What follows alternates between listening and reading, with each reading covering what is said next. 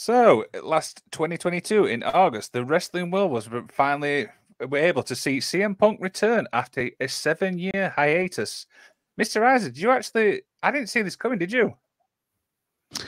Uh, I always thought in the back of my mind it was possible, but uh, it was like I have to see it to believe it kind of thing.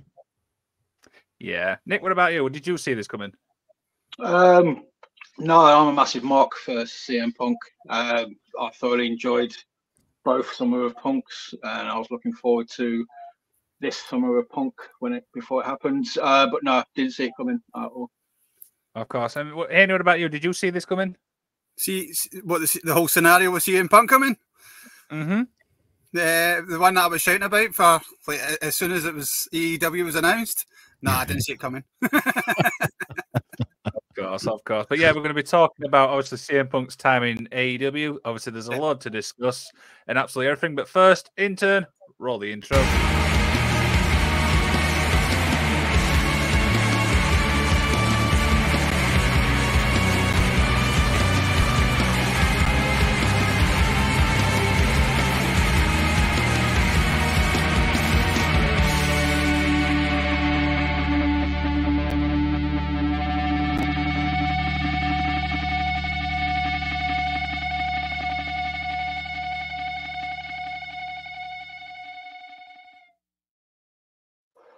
This is, of course, September 30th, episode 108. CM Punk from Hired to Fired. I am, of course, the magician, Liam Wakeland. And I am the FN expert, the American, the only American on the show today, the FN expert, Mr. Isaacs. Of course. And we actually we had to get two people. We had to get a salty son of a bitch. So we've got a salty son of a bitch. Haney, come on, introduce yourself. Yeah, well, uh, well, you, you did it for me. You know, I'm a salty son of a bitch from Scotland. uh, and of course, I'm joined by my good friend from Work the Left Side. He's got an amazing podcast out. Nick, how are we doing, my friend? Oh, good, dude. Thank you very much. Thanks for having us. Not at all. It's an absolute pleasure to have you on. Uh, Mr. Isaacs, how's the week been? Bro, it has been very, very busy, very stressful. Uh, had a lot of shit to do this week, and uh, I'm glad it's done. I'm glad the week is rounded up, and I'm gonna watch some football today, American football for you gentlemen, and uh, watch Collision tonight. And I'm gonna hang out here today for the next hour or so with uh, my pals from across the pond and uh, talk a little Pepsi Phil. Of course. And Henny, how's your week been? Um, uh, pretty much just work busy nothing exciting. Fair um, enough. Fair enough. But um, yeah, pretty much that's it. Yeah. We got Joe Nick, about in the you? house. Sorry. Good on. About to, sorry, everybody jumped the gun there. We all just like kind of interrupted. Uh, Nick, how's the week been? Yeah, man, it's been gravy. Uh, just a few episodes done. Just working, being a dad, playing a Nintendo. It's all good. There you go. I love that bit that you said Nintendo, so I'm kind of happy with that. But Hell yeah. enough rambling on. We've got something to do, obviously, first before we get into our main event. Mr. Isaacs, what is that? It's a little thing that we like to do here every week uh, where we kind of discuss the news of the week. It is called the Magic Weekly.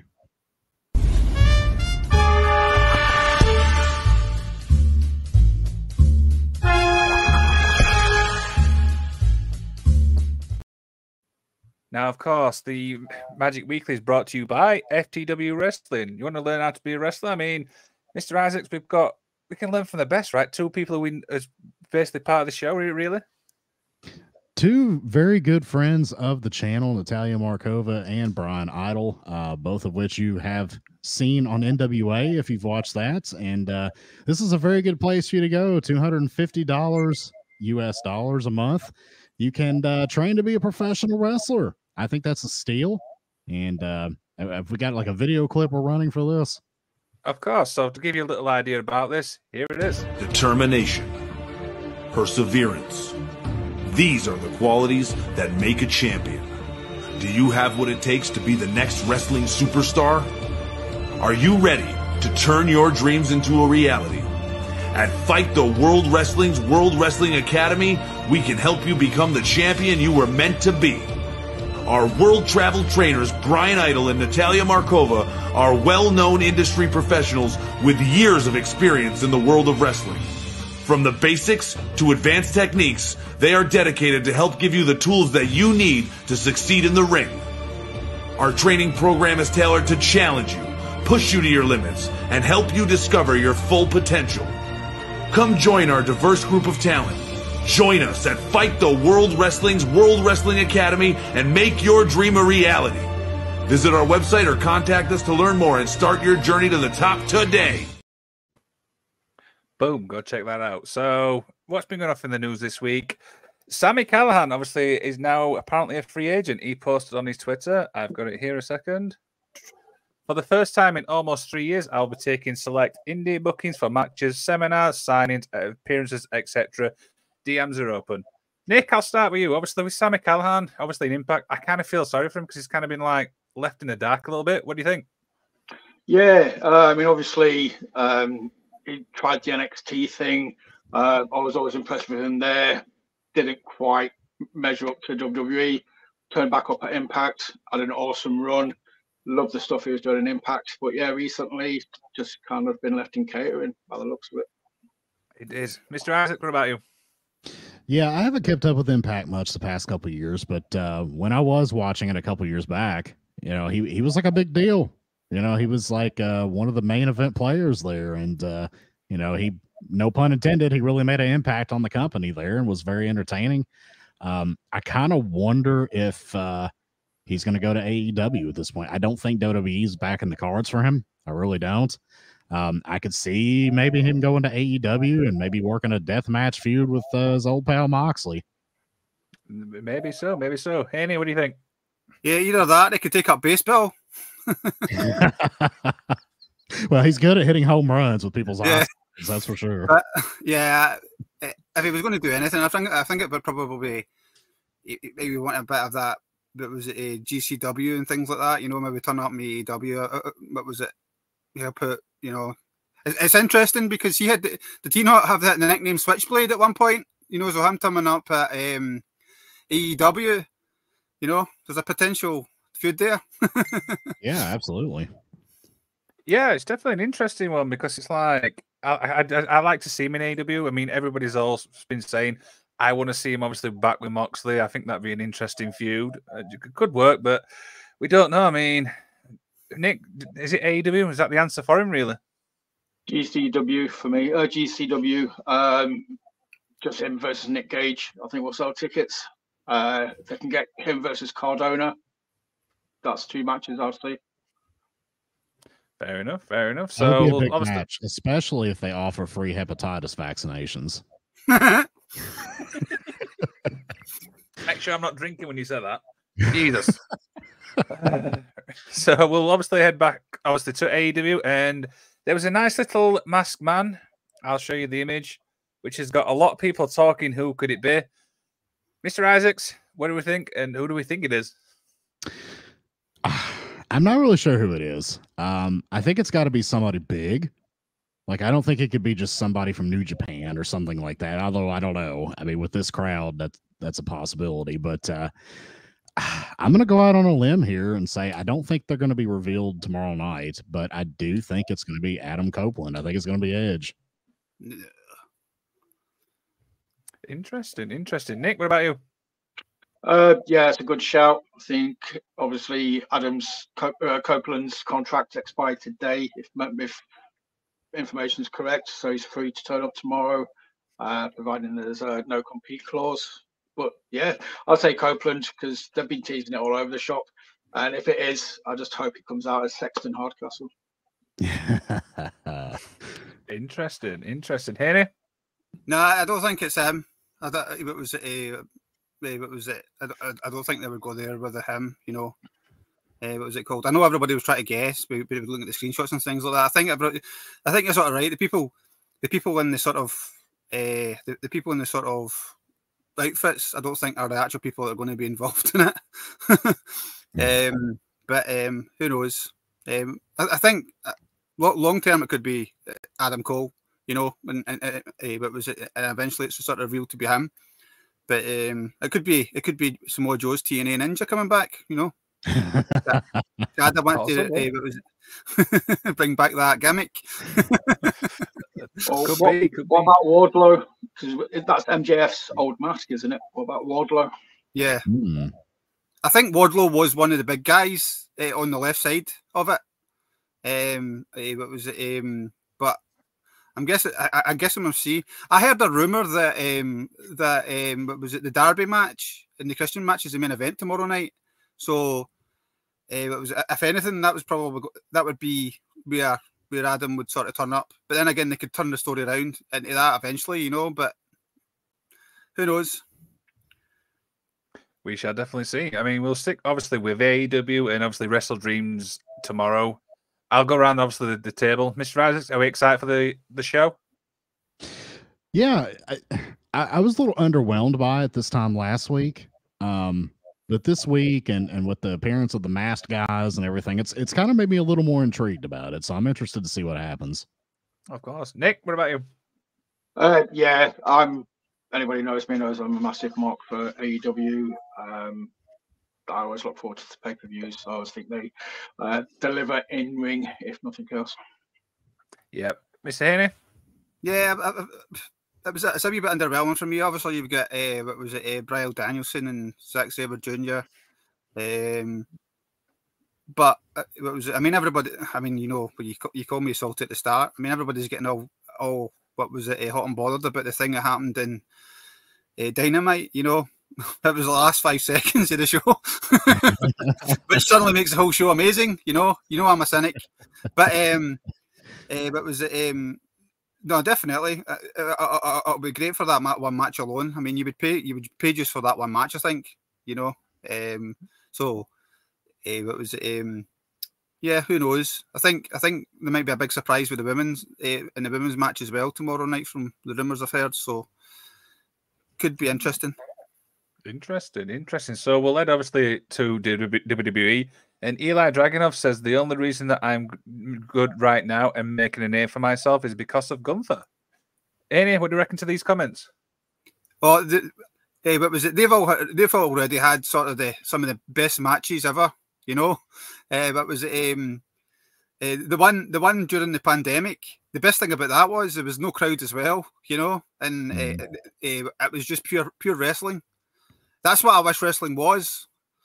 But um, obviously, you kind of do that every week. But yeah, the two of them, the two of them for the longest time, uh, uh, it was uh, ripped up, ripped up all the promotions in the Indies in Europe. You know, there was a, it was like a well kept secret for some people. You probably agree.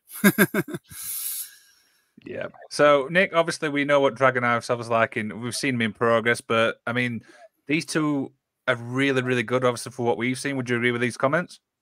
Yeah, uh, Mr. Salty got it spot on. Um, you know, these two guys have tore it up um, in WWE. They've tore it up, up across Europe. Um, guaranteed anything less than a five star match. And you know, out of these two, I'm disappointed. Would you ha- would you have him take the title? The I mean, I know he's in NXT, but would you have him take that IC title? Would you bring him up and then just sm- smash it?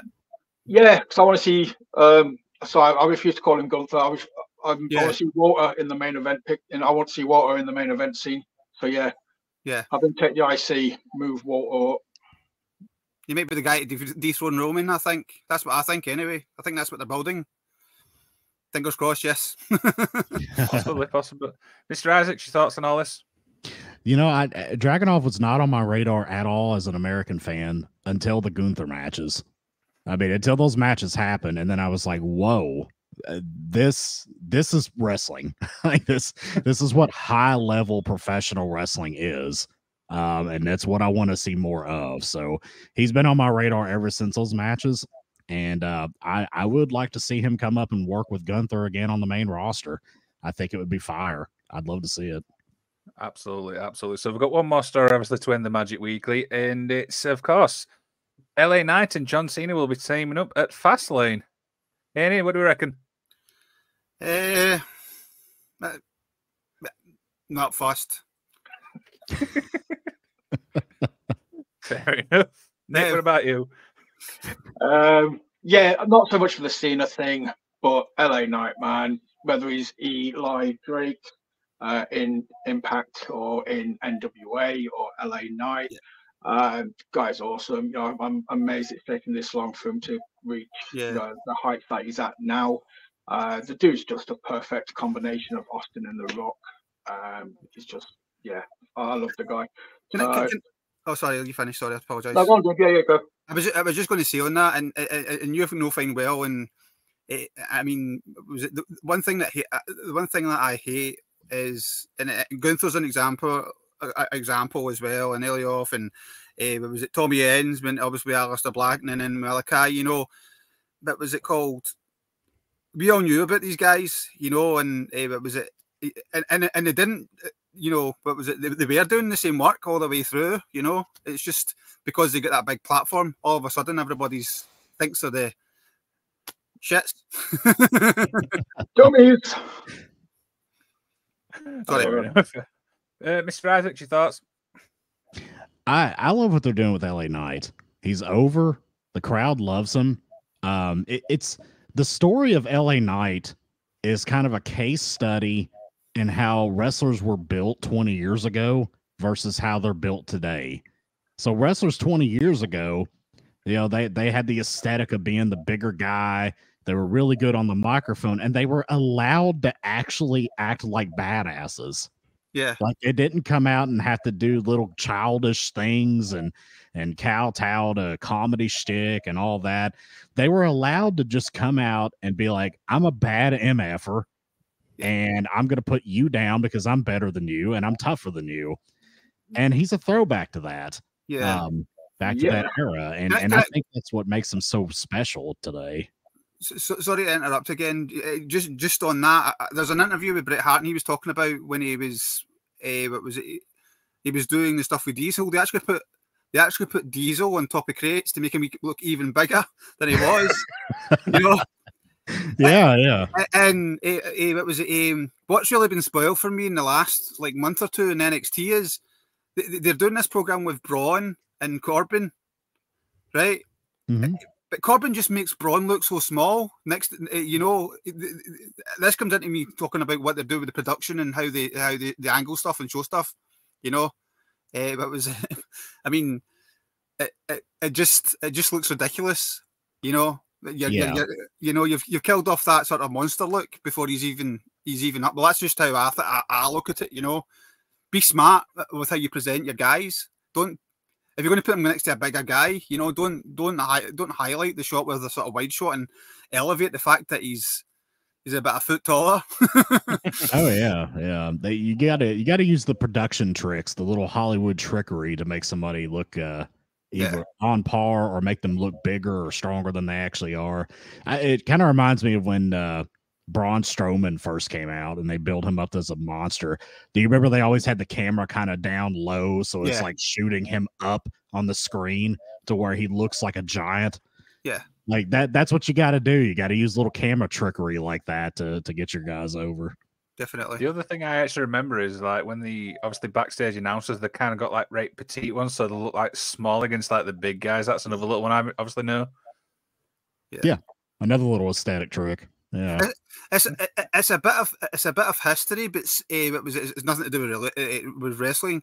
But see, when uh, the, at the end of the Second World War, when the Japanese were signing, you're probably know this, uh, Mr. Isaac, because you're like, uh, what was it? Uh, the Germans, uh, sorry, the Germans, the, the, the Americans intentionally went out and found the tallest soldiers they, they had to humiliate the Japanese.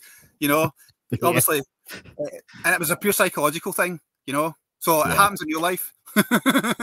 Yeah, I mean it, it's it's uh it's it's subconscious psychology. You Yeah. know, like little subtle things that like you don't pick up on if you just look directly at it, but it seeps into the back of your brain. Yep.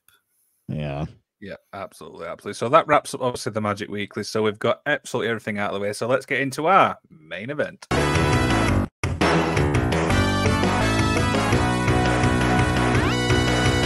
The main event.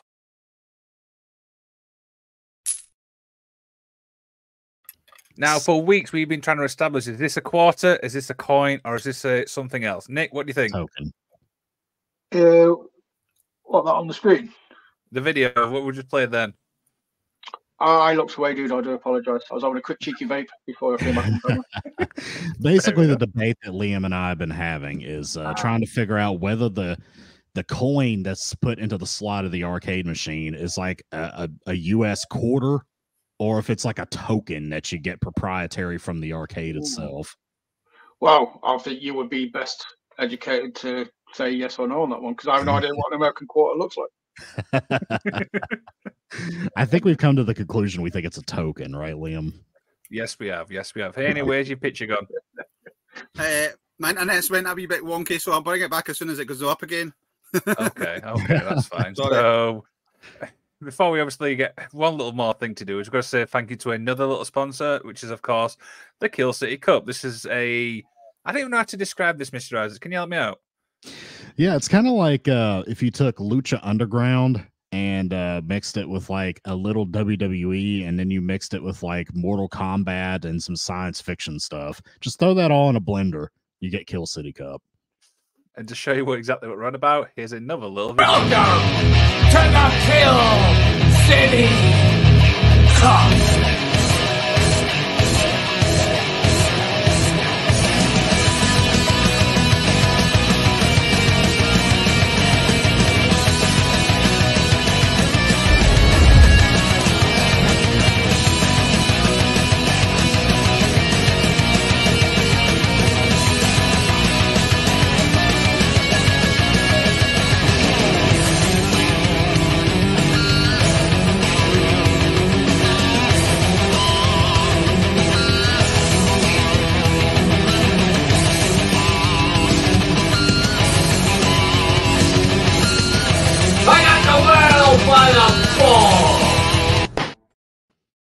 I got the world by the balls. You know, as I'm watching that, I could just see Nick's picture at the face, just going, "What the hell am I watching?"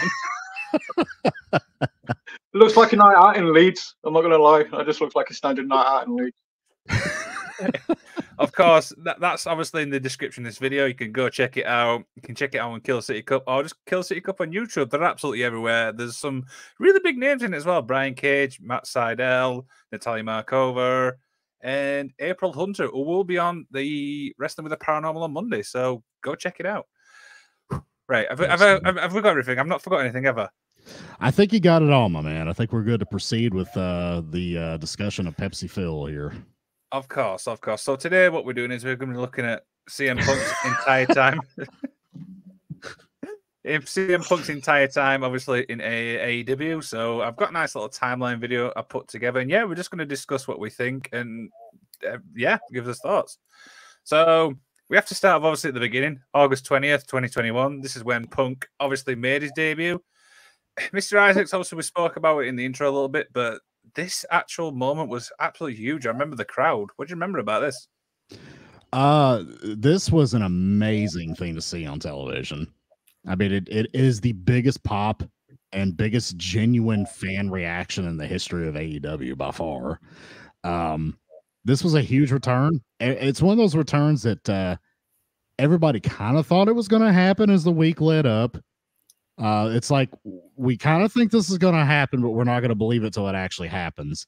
And uh, when Cult of Personality hit, it was perfect because you could you knew then that Tony Khan ponied up the money to get the familiar music, and it was just huge, man. It was an absolute huge reaction that, uh, like I said, it's gonna be very hard for AEW to ever replicate that. Of course, of course. Nick, obviously, what do you remember about his debut? Mate, um, yeah, I must have watched that at least 10 times within the space of 24 hours. I was sending it to people who don't even watch wrestling and just being like, look what you're missing out on. This was fucking amazing. It's like, this was amazing. Uh, the noise, the reaction, the pop, everything was just, yeah, it was unreal. Uh, and I don't think AEW will ever get that again.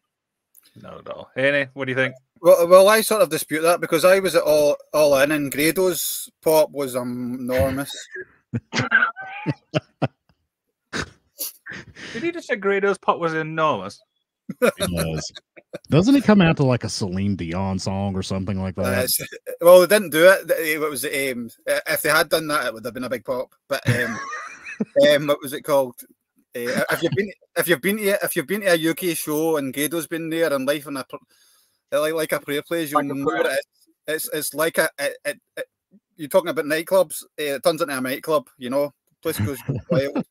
But um, yeah, uh, uh, definitely. I don't think I don't think I don't think it'd be topped, you know, because obviously of where it was and uh, it was how it came about, you know, and it was. I know he's a polarizing character, and I know uh, it was. Um, I've said to, I said from the start that it was going to be a bad idea. Um, not that I was a, I was a punk fan, you know, but um, yeah, uh, it was um, it, it was it was something special. Yeah. yeah. exactly. And obviously, I always remember the promo thing, and obviously, this kind of leads me up to my follow up question: is we know what punk's like, we know how vocal, obviously. Is. So when you've got somebody who doesn't get a script and stuff like that, Nick, is that a risk in a way? Depends how professional they are. That's my take on it. My whole beef with this is uh, a lot of it is unprofessional. Um, if you got a guy, um, don't give it worked fine back in the day, late nineties. Hardly anyone had a script, but everybody was there for the to better everybody else for the betterment of the company, not just to do business for themselves. Um, they were professional. Okay, okay, Mr. Isaacs. Yeah, I mean, I I think that uh, when you give somebody a live mic, if they've got the gift of gab like he does, um, I think it's going to turn to gold a whole lot of the time. Even if something controversial comes out, it's something you could build off of and make money off of. Yeah. Um, so I, I like that. I like when they give a crafty old school veteran the microphone and just let him kind of semi shoot, mostly work uh, about what's on his mind. I, I think that works really well and makes for compelling television. Of course, Miss Haney. Yeah, yeah. if they're professional, uh, I mean, to be fair, most of the time Punk was a bit more professional uh, in the whole situation. If you, I, I mean, if you follow what was going on online, I mean, it was there, there was a certain group there that were taking pot shots and little things here and there all the time. You know, even even the week after he sort of like he's fired, they're on like their wee show doing drinking Pepsi, and it's like, no, that was just purely incidental. yeah, right. Come on, you know, uh, what was it called? And you know, uh, lots of little nuggets. Uh, what was it? Uh, was it? Somebody will sit down one day and put it all together, and you'll realise how much how much these buttons were pressed in AEW. You know, not not to say. That... Sorry. Say there, was an agenda. Yes.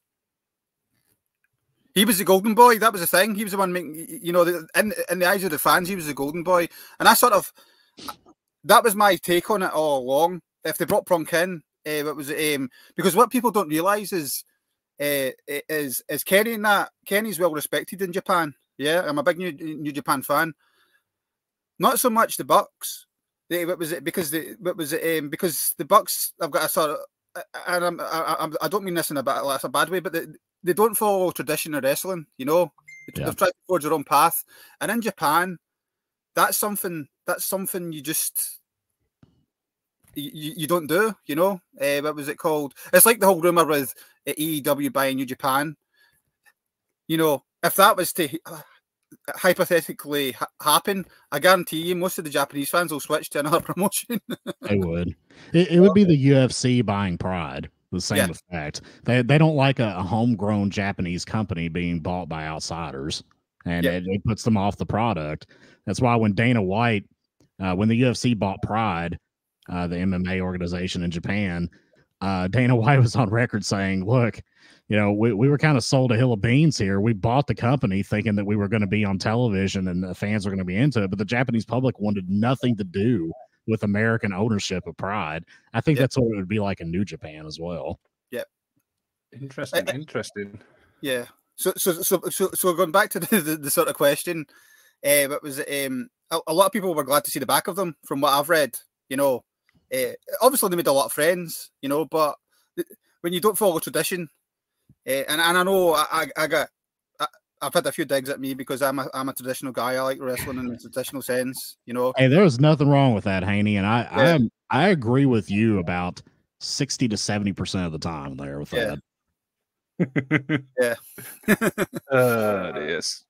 So Oh, and by the way, too, you you know Kenny Omega doesn't drink Pepsi. He's a chai latte guy.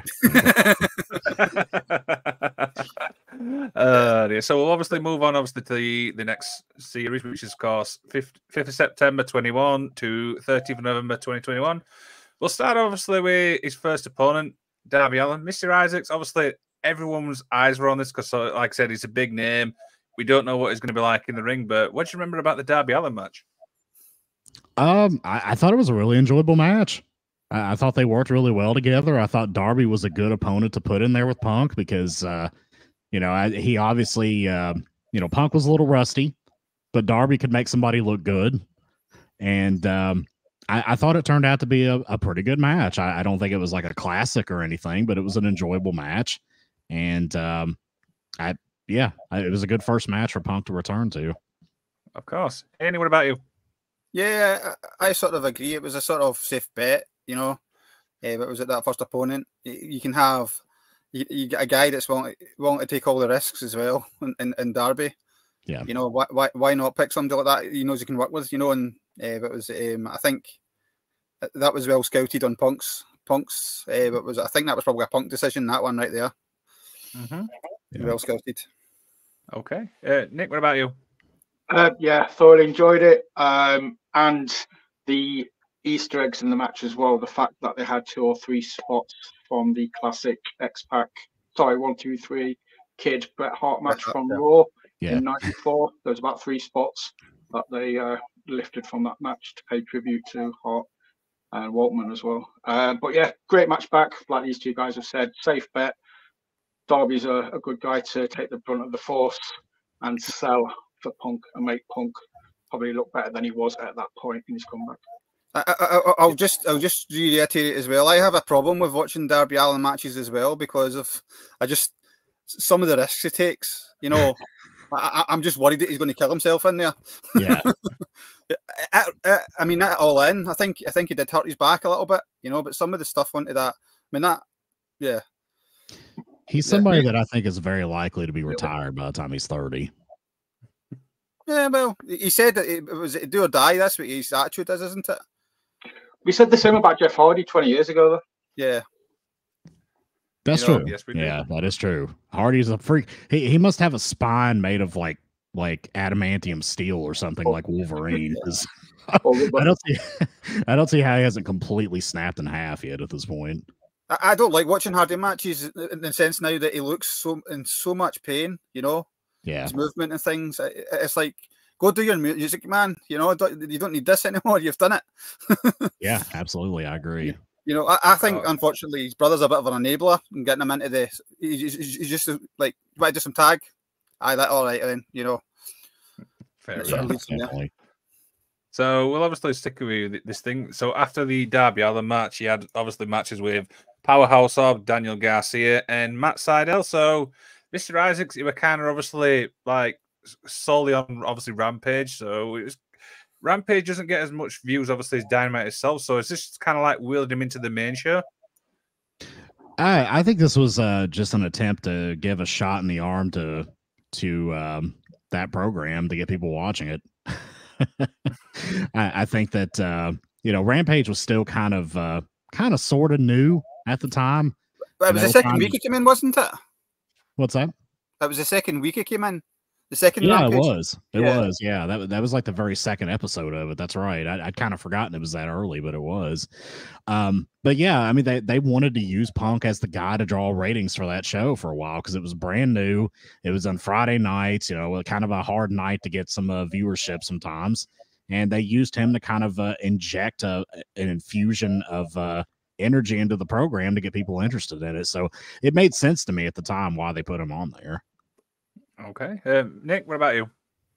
Yeah, exactly what they did with Collision. Uh, obviously, they tried it with same thing with Rampage. Um, whether it worked or it didn't, whether it had a detrimental effect, you know, maybe putting him straight onto Dynamite would have boosted the ratings a bit more and given his ego a bit of a pop. Uh, as you say, Friday nights is a hard night to get to get the ratings. Might not have done Punk's ego any good, uh, but I love the fact you the three people you listed there are just amazing talents and seeing Punk work with those guys as a fan popped me huge. Yeah. Okay. Haney, what about you? No, I've just got to, I've got to sort of agree with that. You know, uh, what was it? Uh, what was it? I mean, Sydal himself, he's had a few bad injuries as well. You know, so uh, what was it? Um, he was always somebody I thought it was going to be a sort of bigger name than he is. You know, but, uh, so Punk working with him, there was no issue with that in that level. You know, they're on that sort of level. Yeah. Yeah, absolutely. So, absolutely, after the three Rampage appearances, he was obviously on Dynamite against Bobby Fish, which led up to obviously full gear against Eddie Kingston. Any, I mean, Eddie Kingston, I mean, he's great on the mic. I mean, Punk's great on the mic. So, this is kind of like Ryan itself in a way.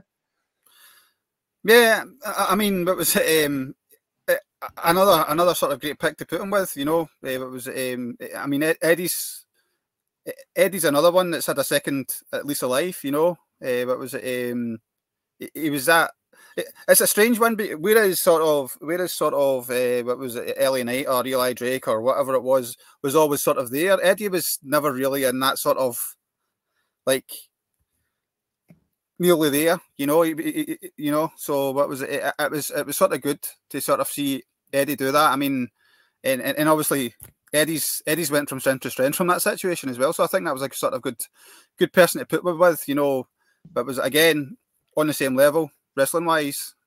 Uh, Eddie's actually a good wrestler, but we don't obviously with his gimmick we don't get to see much of it, you know. And I think mm-hmm. with Punk stuff we sort of seen a wee bit of what he is away from all the sort of nutty stuff that he does. Yeah, absolutely. Nick, obviously, we eh, working with Eddie Kingston. I mean, I've just said they're two guys great on the mic. Yeah, uh, and if I remember correctly, they had one promo before the pay per view to sell the pay per view. Uh, and they sold it. You know, these guys got like 10 minutes on the mic and they were just annihilating each other. Uh, obviously, it being personal, it being a kind of a worked shoot, uh, given the history, the Ring of Honor stuff. Um, yeah, you know, as been said previously, Kingston's really good uh, in the ring. Don't get to see much of it. Probably saw more of it than we do normally against Punk. Um, but yeah, these guys, man, just give them a microphone and they will they'll sell a pay per view. Yeah, I uh, uh just forgot all about the Ring of Honor thing. Just, to, just obviously with with Punk Punk being there and then being there. I mean, that just shows you where Eddie's came from. You know, because he was there. He was actually there most of that sort of tenure of Ring of Honor. You know, just in the background, yeah. just a solid worker. You know. Um, yeah, it's not a name that you think of, is it? You think of your Joes, your AJs, your Punks, Danielsons. You yeah. don't remember Eddie, but yeah, he was there. He was kind of like that guy in the background. Yeah, yeah. it's like um, sorry to digress again. It's like the Brooklyn Brawler. He said he, he he was asked about obviously what was it when he left the WWE. He was doing a, a couple of interviews and he was talking about it and he was saying oh, you were always a job guy and he says he, he says but I wrestled everybody on the way up and on the way down. You know, so I had an amazing career. You know, you know, his claim is he's he's wrestled every world champion, which is true.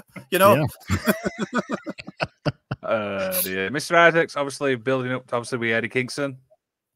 Yeah, I, I think these two guys uh, flowed really well together on the microphone, and I think they gelled good together in the ring. I do. Um, and I agree with these guys. I think Kingston is kind of an underrated worker in the ring.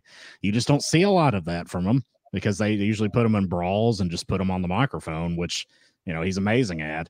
And I don't know if these two had legitimate heat or they just were so good at working with each other that they made it seem that way. Because I don't know if you remember, but Punk continued to take shots at Kingston on the microphone like well after this program yeah. was over with.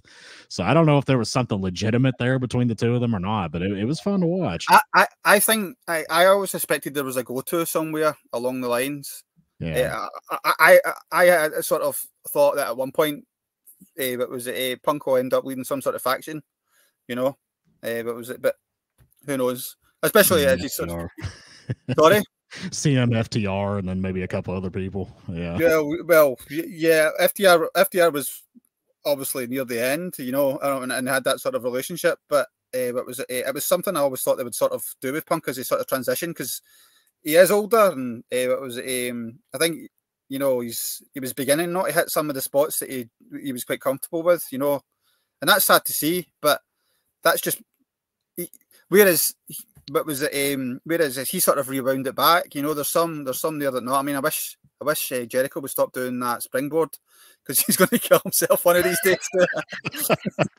you know, but um, yeah, he learned he learned his lesson and stopped doing the move. You know, and they said that, and then he, he, he basically alluded to that. I'm not going to do that anymore. You know, so uh, it was it's, it's a bit maturing. You know. Yeah, definitely. So, yep, absolutely. So we'll move obviously along to 24th of November 21 to 2nd of February 22. He had matches obviously with QT Marshall, Lee Moriarty, teaming up with obviously Darby and Sting, Wardlow, Shawn Spears, and it kind of led up obviously to a few MJF.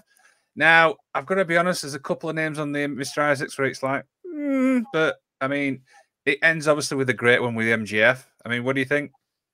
I think they were just kind of building like a road to CM Punk challenging for the title. And they were kind of like looking at it like, you know, we're, we're kind of going to build him up the way like a legitimate fight sport contender would be. We're going to start him at the bottom of the card where he's wrestling guys like Lee Moriarty, you know, and, and they're just going to work his way up till he's getting higher profile guys you know, then like Wardlow, and then eventually ending up with the big one with MJF.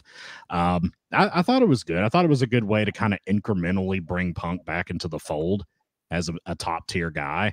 Um, because obviously, when you got a lot of ring rust like he had, being gone for so long, and at his age, he did have some visible ring rust. You could tell the psychology was there, but physically he wasn't all there. So he kind of needed some warm up matches to kind of incrementally get himself to where he could work with the big guys like MJF. Yeah. Absolutely. Nick. Oh, sorry. Yeah, um, I totally second that. Um, I did like the Lee Mor- I, I like Lee Moriarty. I thought that I think he's one of those guys that's got the potential. I just don't think he's going to go anywhere with it. But if you put him in the ring with somebody good, you're going to get a good match. Uh, QT, zero time for. But yeah, it, it told a story. He was working his way up the ladder to get to you know to get to the prize. Yeah, absolutely. Yeah. Any? Yeah, I kind of disagree with what you says, and there was maybe a sort of conscious decision made around that UFC record they had as well that they wanted to because everybody thought they would come straight in and they would just go straight to that title, you know. And, and, and in terms of wrestling, it was a long program before he even got there, you know. Uh, what was it? Um, uh, what was it? Um, but yeah, uh, what was it? Whether you believe, whether if you think it's two losses or one loss, you know. I know the I know the second loss has been sort of sort of um, rescinded. It was made a no contest because I think the uh, I think Mike Jackson failed a drug test, if I'm not mistaken. Yeah. Yeah. So it still technically counts as a win, I suppose.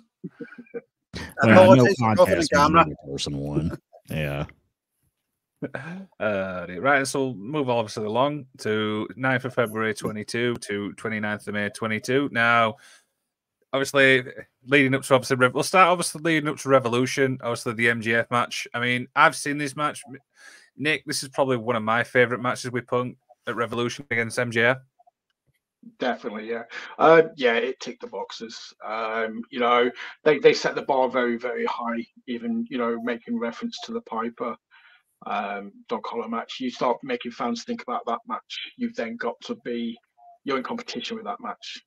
So yeah. they set the they set the bar very high, uh, and yeah, they delivered. Absolutely, Mr. Isaacs. Yeah, I agree with that as well. This had a good old school kind of Starcade kind of feel to it, and uh, I, I loved it. I thought it was great. Miss uh, Haney. Yeah, yeah, I can't disagree. Well, you know, you know, I'm a, I'm a big Piper fan, and that's one of my favorite matches of all time. You know, and it, they really, it, what was it? It, it, it really sort of we've seen we've, we've seen dog collar matches that absolutely stink, you know. And when when it was first sort of announced, I'm thinking, well, these two guys can work, you know, but is it going to be any good? Because we've never had one in a long time, really, you know. And and then they, and then they go and do that, you know. Uh, yeah. What was it called? You know, sort sort of like that, and the. Uh, what was it? It's not talked about enough. It's, it's not really sort of punk. Obviously, we know about MJF. That and the MJF Cody sort of lashes thing. That that to me is uh, two, of the, mm-hmm. two of the best bits of wrestling that's been done in a long time. Yeah, absolutely. So after obviously Revolution, it was obviously the build up to Double or Nothing. Again, matches against Dax Harwood, Max Caster, Penta, Dustin, John Silver. Is this kind of like the same lead up to obviously uh, the one before, Mr. Isaacs? Yeah, basically. I mean, they kind of follow the same formula here. You know, put him with a string of opponents, let him kind of work his way back up the ladder. The only one of these that really stands out to me that I really remember is the Dax Harwood one. Like that was great. and I mean, that was kind of like the first time that I remember seeing Dax Harwood as like a really good singles wrestler. And uh, that was a phenomenal match. But yeah, I mean, he worked with a little bit of everybody again. He had some big guys, had some smaller guys just kind of again getting repetitions in, getting that feel, building them up the ladder so they can put on a good match with uh, Hangman. Yep. Yep. Any? Yeah. Hey, what was it? Even before that, I remember falling out with some people because I think it was actually I think it was one of the yeah it was a one of these uh, these shows. I think it was one of uh, Aaron's shows, kind of the dry shows. We were uh, talking about it, splitting people up from rosters, and I, it was uh, and I said I would love Dax to have a, a run as a singles singles guy, you know. uh, it was and like, no, no, you can't split up MDF, you know. And he's like, well, I remember that. Yeah, they yeah. all jumped down your throat for that. I remember that. yeah, and it's like, it, well, it might happen now because Cash might be going to jail for he doesn't stop waving guns at people's faces. Florida, you know, he, he, might uh, he might disappear for a little while. Yeah, yeah, yeah. I don't think that's going anywhere to be honest. But uh, it was, it was, um, yeah, it was uh, two solid workers working together. You know, for for me, you, you look at that list and uh, what was it? That's Punk building his little posse uh, what was it, uh, the guys he can rely on, you know, because yeah. at this point they probably know that collision's coming, and he's mm-hmm. he's he's he's putting together the guys that he wants because he's he's been he's got that second contract as as, as they talk about, you know. So, uh, what was it? Um, yeah, essentially, essentially that. And now it's sometimes out, just... yeah, these were all collision. These were all collision guys. Yeah. yeah.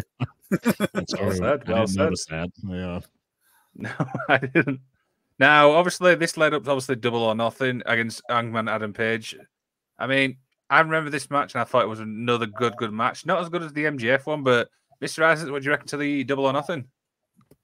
Yeah, I agree. Um, th- this is when Hangman was kind of like in his in ring prime, and uh, he kind of just like I don't know what the hell happened to him after that, but he's just not the same anymore. Um, yeah. But during this time period, like he was awesome. And, you know, Punk was on top of his game. These two obviously had legitimate heat with each other, which made it more exciting as well. Um, I thought this was a good feud. I, I enjoyed it quite a bit. Yeah, yeah. It, it, did go a bit too far, as we as we sort of know. You know, eventually where it sort of led to. You know, it's it's it's it's funny you should say that because around about that time, that was about the time Hangman gave up the sort of whiskey drinking. But was it um, so maybe maybe that's what it was. Maybe he needed a wee whiskey before he starts he wasn't properly hydrated for his match. all the whiskey intake. Yeah, you know, makes total sense. this this is one of these. Uh, what was a obviously we're talking about punks and highs and lows. This is one of the sort of the starters, one of the lows. You know, and uh, what was it? Um, AEW's had some really big moments. Uh, what was it? Um, that have, that have been sort of stolen away from them for, for their reasons, and more often than not, punks at the end of that. You know, and and this sort of this is sort of what sort of started this and the, the promos and things like that. You know, um, uh, what was it called? And if you go back, there is uh, what was it? Um, was Punk being a bit more? You, you don't know was Punk being a bit paranoid about some of the stuff that was being said? Maybe not, because he's obviously in the, the the sort of backstage in the locker room. There's probably little people saying things in his ear and things like that as well. You know, but uh, but was um, some of the stuff we didn't even know were pot shots. This is when it became transparent. You know, but it's a shame that's what that match represents now because it was a it was a decent match. It was a good match. Yeah. Mm-hmm. Yeah. Nick. Uh, yeah, pretty much what these guys have said. Um, obviously, you know, I have the task of following the dog collar match. He's never going to compete. Uh, Hangman was riding high at this point. You know, he'd had the Iron Man matches with Danielson. Uh, he was absolutely smashing it against various opponents on a week to week basis. Um, but yeah, it's going to be remembered as the start of the fall for Pepsi Phil for me. That's it. This is where all the seeds were planted and everything just kind of went south. Yeah. So obviously, after they won the title, it was obviously a couple more matches, which led up to All Out 22. As you mentioned there, this is where it all obviously starts to begin. Obviously, downfall. So, Nick, where do we begin with this? um, I think it's perspective, um, depending on whose side. I think there's obviously, you know, there's three sides. You've got the, Mhm. you know, the Bullet Club side, not Bullet Club side, the Elite side. You've got Pepsi's Phil side, and you've got the Truth somewhere down the middle. Um, the matches themselves, you know, it made for really good TV. I thoroughly enjoyed them. Enjoyed the match with Moxley. Um, but it's when you look back at it now, it kind of is tainted. It, it, it starts in it starts at the beginning of 1986 when Rocky was Rocky Four was released. Rocky three. Yeah. Rocky Three. Already, it was 84 then or whatever, you know. Um, but uh, it was um, yeah, and then we had the ridiculous sort of match. to sort of like uh, it was um, I think I think um, it, where where what was it? Punk came out and lost in like like 13 seconds. Yeah, it was some kind of real controversial, wonky finish where something didn't go right. Yeah. And then and then uh, it was um uh, what was it called? As as it is as, as it's been pointed out by a few people, but was it uh, what was it when they got to that sort of match with Moxley all out, you sort of knew he was losing because he had that boo boo face on, as some people cut saying wrestling. it just looked miserable the whole match, Yeah. you know. Mr. And Isaacs, then- obviously build up to all, all out. Yeah, I this is kind of like my least favorite of the feuds that we've talked about. Um this was just okay. I mean, obviously there was some weird stuff going on here. The dynamite match was weird leading into the pay-per-view. I mean, these two, you know, they Moxley's Moxley. I mean, he just is what he is. Like sometimes he could show up and do really well, and a lot of times it just kind of is just the same old shtick over and over. Um, it was okay, but obviously this was kind of the turning point where things all kind of slid downhill afterwards. Yep. Yeah. And of course, after this, Punk obviously relinquished the title. We wouldn't see him until obviously the collision days. But do you think, obviously, with Punk gone, AEW kind of like took a dip in obviously ratings? I'll start with Nick. I don't know whether it took it. Uh, probably because you know Punk is a big name. You know Punk's not there. Uh, the diehard Punk fans aren't aren't watching, so I'd be surprised if it didn't take a dip in the ratings. Um, but for me, it was it was just a bit- it was a better show. I think it's a better show without him. I think it was a better show before he turned up. So for me, yeah, Okay. Mr. Isaacs? Uh, from what I remember, and I'd have to double check, but I, I think it absolutely did cause a dip in the ratings.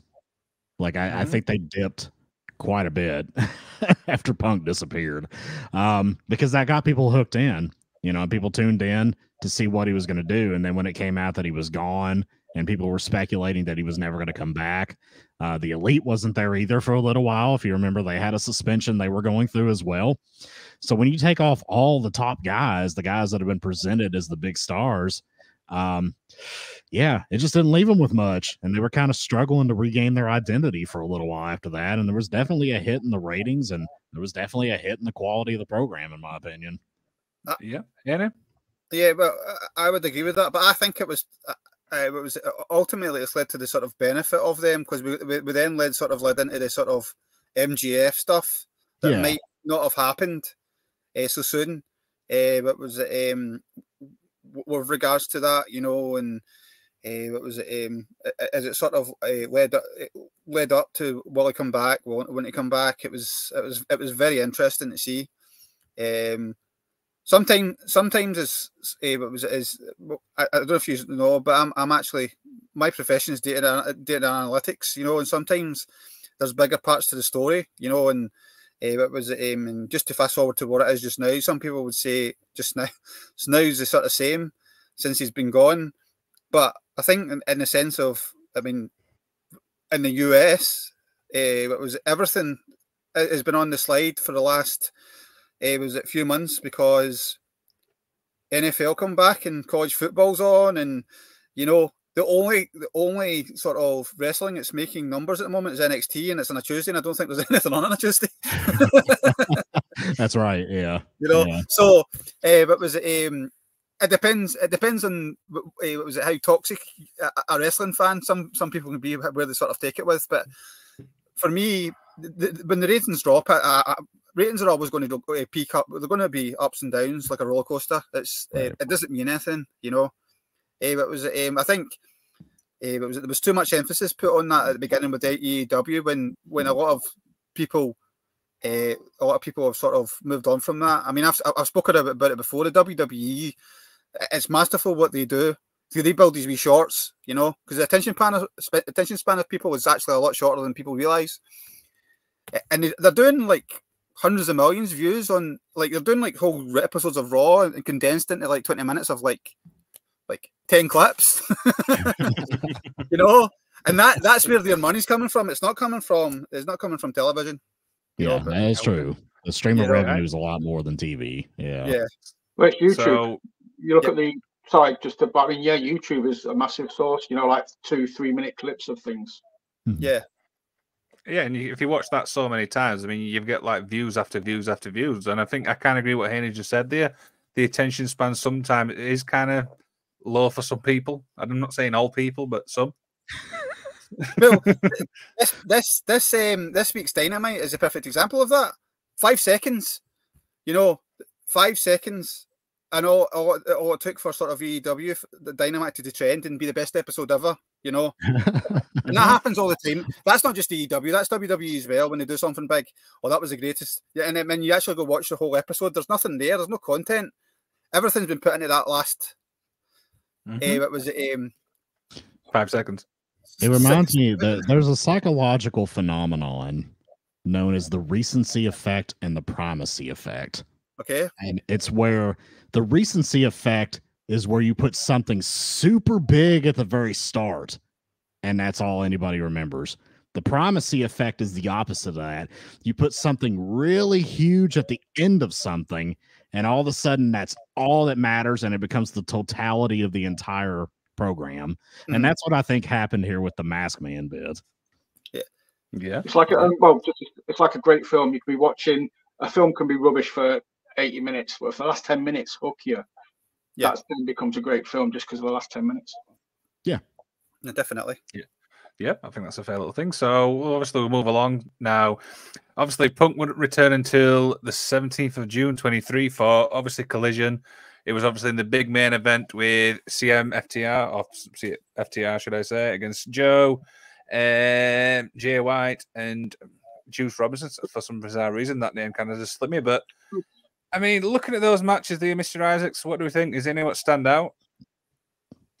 Um, I, I loved uh, the work that he did with Samoa Joe, and I really enjoyed the uh, Satoshi Kojima match at Forbidden Door. I thought that was really good.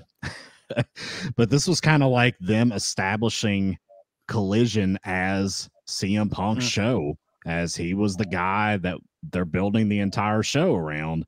Mm-hmm. And I do think they've kind of struggled a little bit post Punk to rebuild the identity of Collision. I think it's getting there, but I think they mm-hmm. definitely struggled for those first couple of weeks for sure. Uh, because that, that you could argue that the advent of the show itself was completely based around CM Punk. It was the idea of keeping CM Punk a prominent figure on the show, but keeping him separated from everybody he had issues with, which culminated in this second program that happens every Saturday night. Um, so I, I think this ultimately was huge for AEW and will end up being a net positive just by the creation of the uh, collision show. But um, we all know what happened from here. Um, yeah yeah, let's see what everybody else thinks about it. Yeah, Nick. Um, yeah, yeah, when Collision started, uh, I've said a few times it was must see TV. You know, you had FTR, CM Punk. I'm a massive fan for Switchblade, Juice. Uh, Juice is a better Brian Pillman than Brian Pillman Jr. Um, and then he moved on to Ricky Starks. Um, Collision was was great for the first few months when you know Punk was involved. Uh, and hopefully now Danielson's kind of taken the reins, it'll pick back up again. Yeah, Henny. Yeah, I, I, sort of agree with that. I don't think Danielson's got the personality for it. Almost that uh, what was it to steal a thing with that cult of personality was what made that show. You know, yeah. Uh, uh, but was it so? Uh, but was it? Um, I think I'll be interested. I might be wrong. I might be. I might be proven wrong. I mean, if I was, I've, I've said that before. If I was Tony, Khan, if, if I was Tony Khan, what I would do is, I would, if I wanted Danielson to do anything, I would hand him ten million and say, go and set up a wrestling school, and, and you know, give me wrestlers. You know, Yeah. Uh, what was uh, what was it called? That's that's where my investment would be if I was Tony Khan. You know, I, I- you know, but uh, what was it? Um, it is what it is. You mean you would rather have Danielson teach people than QT Marshall? Yes, Come on.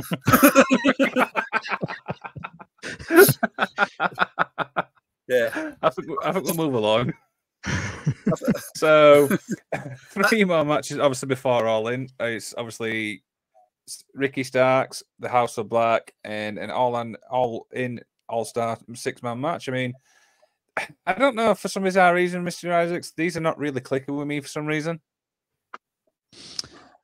No, I mean, you know, he had the thing with Starks with Steamboat. You know, that was pretty cool. Um, I think that really did a lot to help Starks, especially with the inclusion of Steamboat and, and what he did putting him over. Um, the trios match and the uh the eight man tag kind of just showcase matches. Mhm. like kind of just you see this a lot in New Japan where you know I, I call them the cluster F tag matches where they have all the events at Korakuen Hall where they just have we- we've got all of our big stars in a big eight man tag match with each other so we can cram them all on the card and everybody can see them. That's basically what they did here. Uh, to get Yes. CM Punk and FTR and Darby and all those guys crammed into one show so that they could be seen. Um, I don't really think much more of it other than that, but you know, it was there for the live crowd's entertainment more so than anything. Yeah. Mhm. Nick, Um, Starks benefited huge. It gave Starks the rub. Um, again, he's, he's a guy that deserves to be up there. Um, and just a quick sidebar, it was nice to see Starks actually send out positive tweets to about Phil uh, afterwards, thanking him for the rub, you know, giving him his flowers. It was obviously then taken down a couple of hours later, probably under duress. Probably, but yeah, you know, it's, it's nice. Starks got the rub. He got the, the limelight on him. Uh, and that trios match against House of Black, I've watched that match numerous times. I'm just a fan of everybody in that match. And even if it was just an exhibition show, God, oh, what a show. What a match. I, I think go. this, Kenny? I think the Starks match was a missed opportunity. It's then they should have had the Mindy's Bakery brawl. You know, uh, what was it? Because obviously P- Punk made that. That the, the muffins must be amazing. You know. I But, want uh, those muffins. but um, yeah, I, I, he was definitely uh, uh, coming down to what, what I, I sort of says. What was it? What like switchboard and things like that. I think he hadn't really had much experience with him. I know he had the experience with sort of just and things like that. I think maybe that match was a bit of a was a feeling out where he could go with that guy because I think he's, he probably he was probably excited about.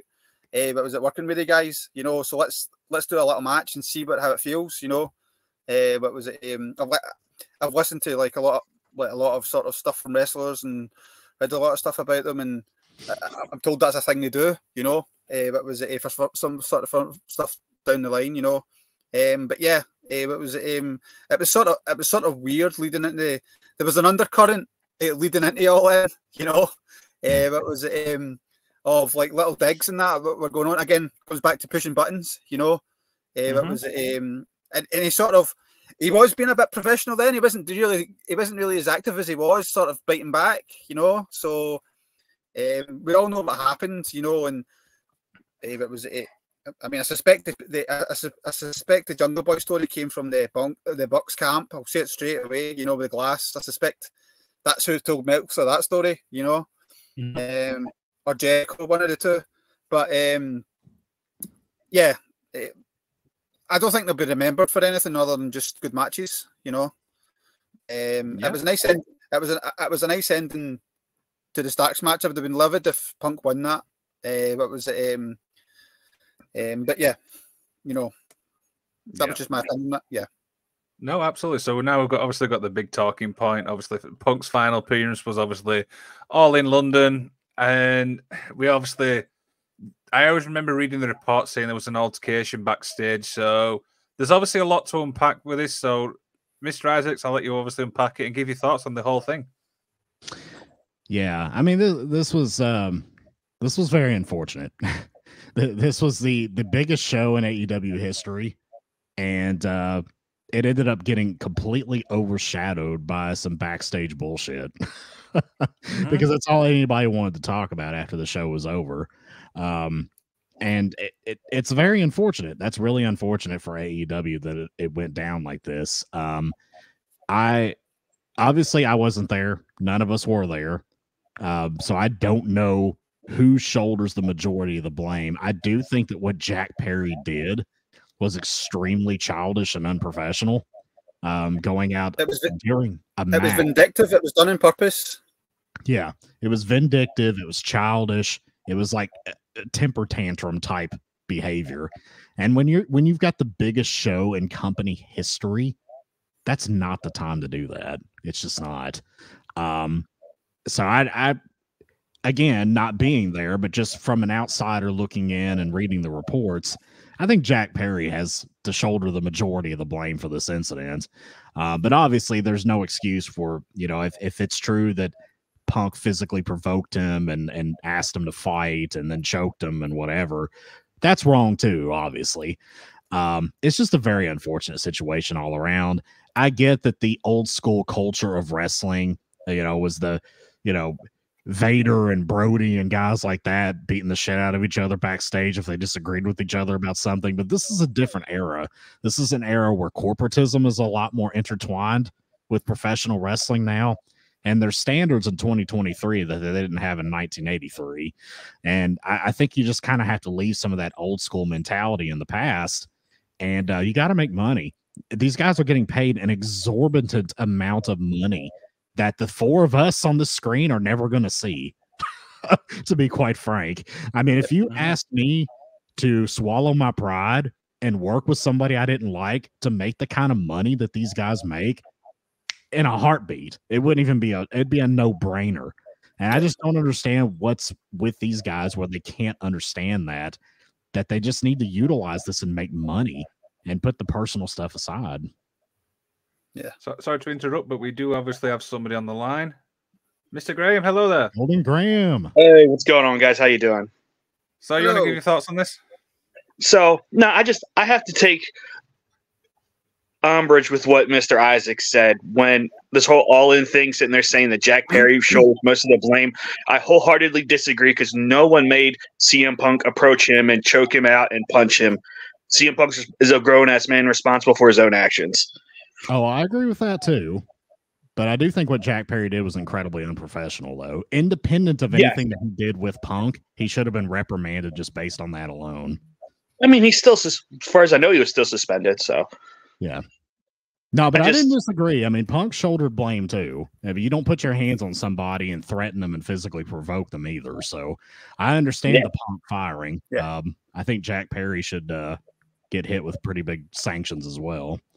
And when I s- and, and when I said that it was vindictive, it doesn't relate to what happened backstage afterwards. You know, eh, it was, Yeah. um, you know.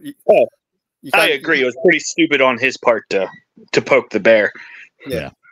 still doesn't still doesn't want him getting choked out backstage. No, No. not at all. No, no, no. I di- in no way was I justifying what Punk did physically to Jack Perry either. That was wrong too. All right, guys. I just want to hop on and throw in my two cents about that. That's all. Mr. All right, Isaacs, I'll see you tonight, I'm assuming, right? For collision. I will see you tonight, my man. I look forward to it. Good night, guys. Bye. Thank Graham. Right. Uh, right. So, Nick, obviously, obviously, unpack everything and give your overall thoughts with that situation. Uh, I second the. Um, this was the kind of the final straw for the CM Punk experiment for me. Was as was said previously, you know, they'd just done Wembley. It was like the biggest thing in AEW's history. It was a massive benchmark for British wrestling. Um, and yet, all anyone wanted to talk about was CM Punk, Jungle Boy, um, and it, it would continue to be that way. The AEW product would never get the spotlight as long as it was double-edged sword. It's got to get more eyes on the prize because Punk was there, but the the good stuff's never going to get focused on because Punk's there. Uh, and I think Wembley was the perfect example of that. Uh, and yeah, it was just a kind of for me. I was like, you, you just cut your losses. Yeah. Any unpack it and overall thoughts? Yeah, it was. I've got to agree with that. I mean, I don't know if I don't know if you yourself or you were were you at all in? Did you go to all in? There you go. Didn't go. Um, what was it? Um, I don't remember much of the next match. I think it was a Bullet, Bullet Club with Kenny and things like that. because because the, the texts were coming round and everybody was like there was like a, like mumbling in the crowds and like what's going on, you know? Mm. Uh, what was it? Um, because it, uh, it sort of started right at the end of the match because obviously the, the news was breaking. I mean, ob- obviously somebody was. Uh, what was it? I, I, was apparently Meltzer was uh, was uh, sitting at the opposite side of the stadium. If I knew that, I would have walked around and peed in his leg. But was it called? but um, yeah, um, it was. Um, I don't remember much of the next match, you know, because everybody was just talking about it. You know, there was like mumbling and uh, what was it? People were showing each other their phones and things like that. You know, and uh, what was it called? And it was a good match. You know, it was it was a great match. You know, we've, we've not talked about how good the match was. You know, and Joe and Joe and um, Joe and Punk always put on a great match. I didn't like uh, what was it? Um, I didn't like how I think this would have been an opportunity to have Punk get the win. I didn't like how they did the sort of. There's two decisions going into All In. I didn't like was uh, Ospreay. And I know, probably Jericho wanted that big ma- that big moment, you know, with Ospreay at Wembley. Th- that title switch should have happened with Omega at All In, you know. Uh, but then again, there's obviously business reasons as well. Was it maybe the Japan, maybe New Japan didn't want that happening at a big event. It wasn't theirs. Um, and then there was the, the, there was a Punk beating Samoa Joe after like 20 years of Ring of Honor with that sort of like like like just the legacy of the, the matches that they had going back way way back. You know, people don't talk mm-hmm. about the matches enough. You know, uh, but was it just they didn't even build on it. They, they, they sort of mentioned it in passing. It was mentioned more afterwards, but um, uh, what was it? You know, I think on the ring, I'm watching all all all, all in. JR makes reference to about uh, going back. He finally got him after 20 years. You know, it's like mm-hmm. you sort of thrown away the match. You know, uh, but was, I'm just thinking from a sort of like storytelling point of view. But the match itself was fantastic. But mm-hmm. as I said, going into the next match, I, I, don't remember much of it. I had to watch it when I got home because um, uh, everybody was like looking at their phone, yeah. wanting to know what's going on. Uh, it was in the stadium was. I don't know if it was picked up on the television. Uh, it was. Um, it was. It, was quite a polarizing crowd in London. We, I, I was in box uh, box park before where they had the pre the, the sort of pre event, uh, and they put on CM Punk's music, and the place just booed. You know, wow. uh, which was everybody was taken aback by that. You know, but when we got to the stadium, obviously it was mixed. Mm-hmm. You know, so um, very interesting, very interesting thing. But I think I think the elite guys are really beloved in the UK, and I think that's uh, you'll find their fan base really there. You know, I, I know yeah. what was it, um, uh, what was it, um, they did a lot of work in the Indies and that over there, so they are much beloved. So, yeah, yep. So I've got obviously two more questions. Obviously, as we begin to wind down, and I, this is a simple yes or no answer. Mr. Isaacs firing CM Punk the right decision for AEW. That's difficult, man. That's difficult. Um, I, I, guess because of, of physical provocation, I, I, guess you would have to say yes. Um, I think ultimately, in the long run, um, they would be better served with him, but that's not going to happen now. So I'm kind of iffy on that one, but I'm going to lean okay. towards yes. Okay, Nick. I'm going to say yes for the reason that I gave previously. Okay. Henny?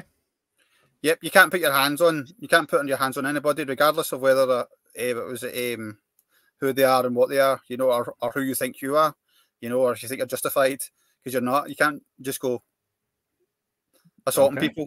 You know, it's like I said, this isn't Orndorff and Vader backstage. Those days are done, man. or, or, or, was it Sid and Arn? Was, was it Sid and Arn with the knife? Uh, Sid stabbed uh, Arn Anderson with a pair of scissors, allegedly. Yeah. Jesus Christ. is that why you got, uh, is that why you finally got the Glock? Can you imagine having Glock then? You know. so some bastard stabbed me with some scissors, so I had to pull out my Glock. Yeah. yeah. paper beats uh, paper Glock beats everything. so I've got one final obviously question for every one of you. Um, looking back now, everything we've discussed, how will you remember CM Punk's time in AEW? I'll start with Mr. Isaacs. Um, a huge missed opportunity by everybody involved. I mean, I, I think it was a very brilliant flash in the pan for a little while, but they left a lot of money on the table because they didn't have anybody there strong to set these guys down and say, cut the bullshit. I'm paying you a lot of money. Let's make some money. Uh, or you can leave. Either or. Nobody did that. And I think this is going to be a huge missed opportunity. And should, and I'm not saying this is going to happen, but should AEW at some point down the road cease operations or sell or something to that, this is going to be what is brought up in the case study of AEW to Yeah. say they should have handled this differently and things could have been different. Okay. Nick.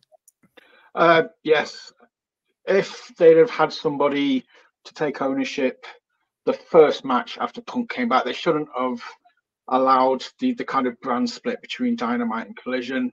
The first match back should have been FTR and Punk versus the Elite. You know, get it dealt with, get it in the ring, make millions. That was a million dollar match. Yep. That nobody was again professional enough just to be like, yeah, pay me and I will get in the ring with them. I don't care.